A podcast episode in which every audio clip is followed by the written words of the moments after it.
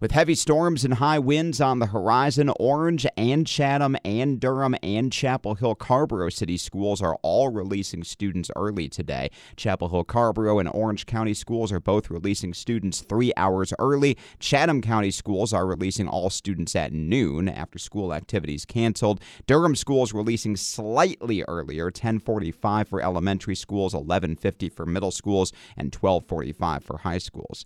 Governor Roy Cooper has declared a state of emergency ahead of the storm, with flash floods possible across the state. The heaviest weather is expected to hit well off to our southeast, but we could still get two to three inches of rain plus wind gusts up to 50 miles an hour or more. State officials urging everyone to take precautions, including on the roads. Avoid driving in the storm if you can, and don't try to drive through standing water. More on that coming up from the National Weather Service in just a couple minutes. Hang out with us for that.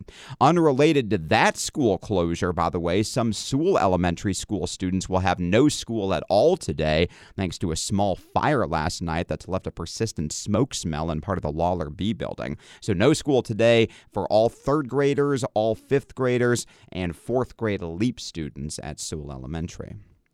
Our other big news for today Buc-ee's is coming to Mebane after the Mebane City Council voted unanimously last night to approve plans for a giant gas station along the interstate at Trollingwood Hawfields Road that's west of downtown.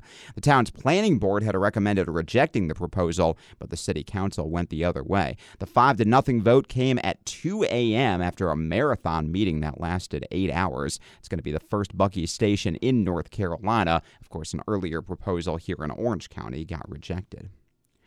Down now to Chatham County, where the sheriff's office is investigating the death of a woman who was found along Route 902 southwest of Pittsboro early Monday morning. 33-year-old Michelle Jenks of Siler City was found unconscious around 2:40 a.m. and rushed to UNC Hospital in Chapel Hill, where she was later pronounced dead. Chatham County Sheriff's Office is asking you to contact them if you have any information that might help.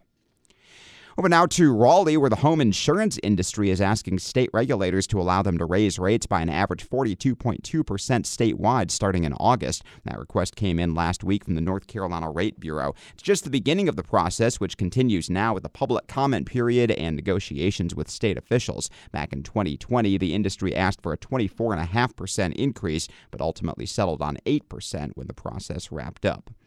Back in Orange County, drivers in Carrboro will want to watch for a midday road closure on East Carr Street starting tomorrow from 8 to 4 and running for about three weeks, part of the ongoing construction project at 203 South Greensboro Street. You can get more info on that at the town's website, carrboroNC.gov.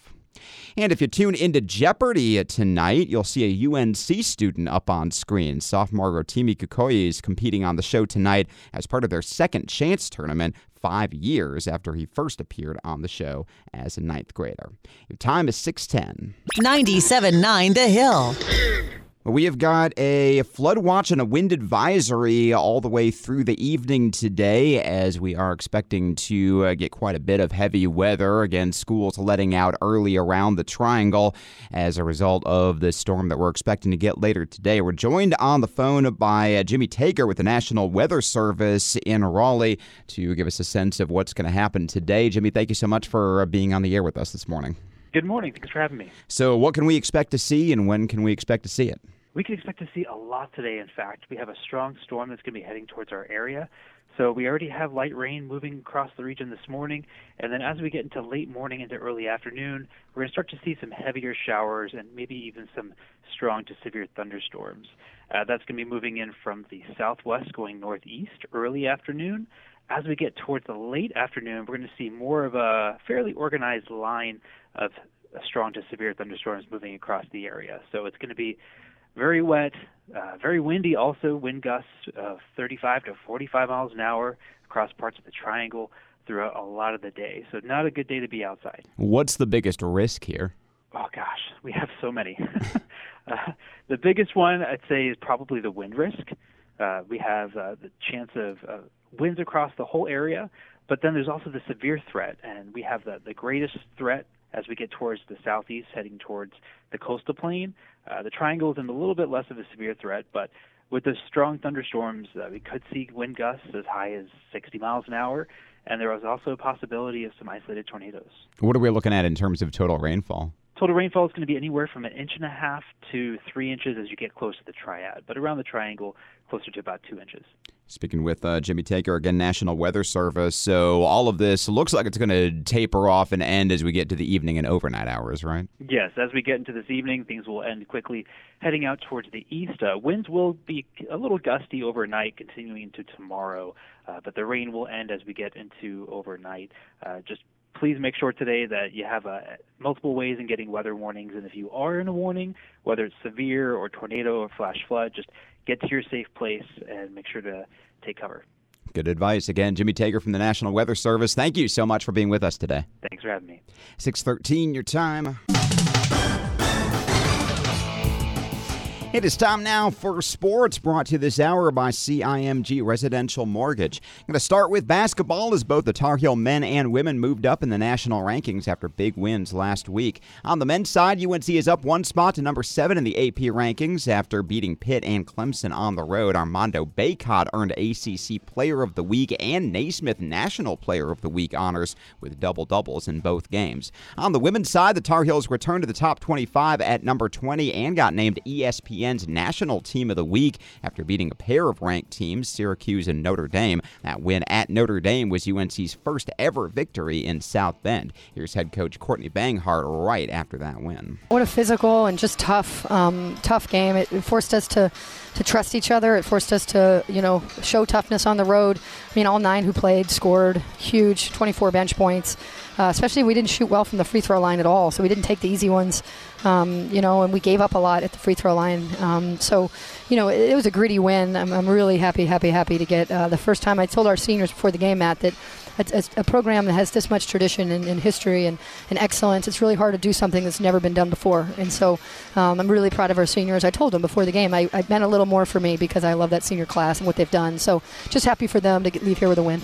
That's Courtney Banghart speaking there on the Tar Heel Sports Network. Carolina women back in action Thursday against Florida State. The men are in Raleigh tomorrow night taking on NC State.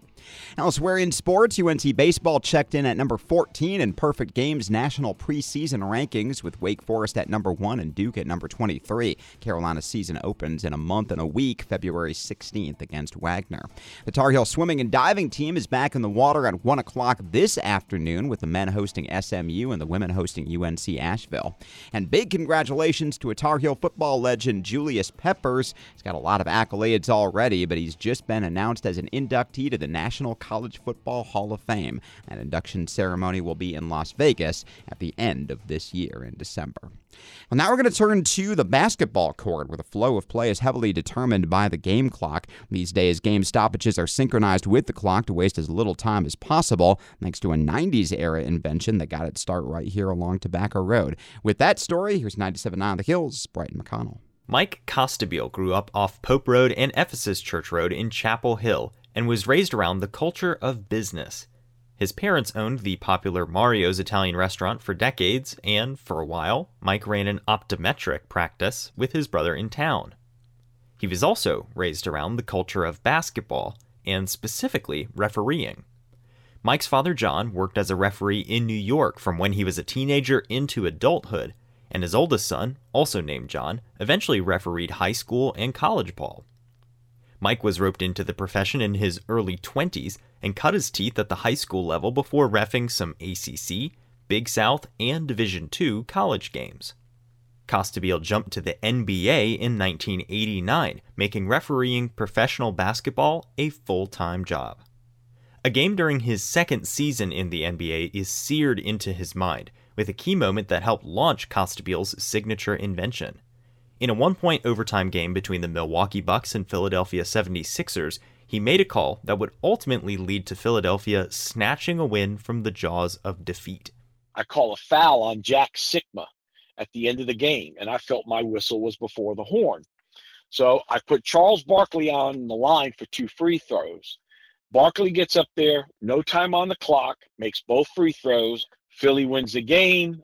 So as things went on, I had said, look, I'm going to come back and develop something so that we have a little bit more control over the game clock where we could start it as well as the whistle stops it instead of waiting for a person to react.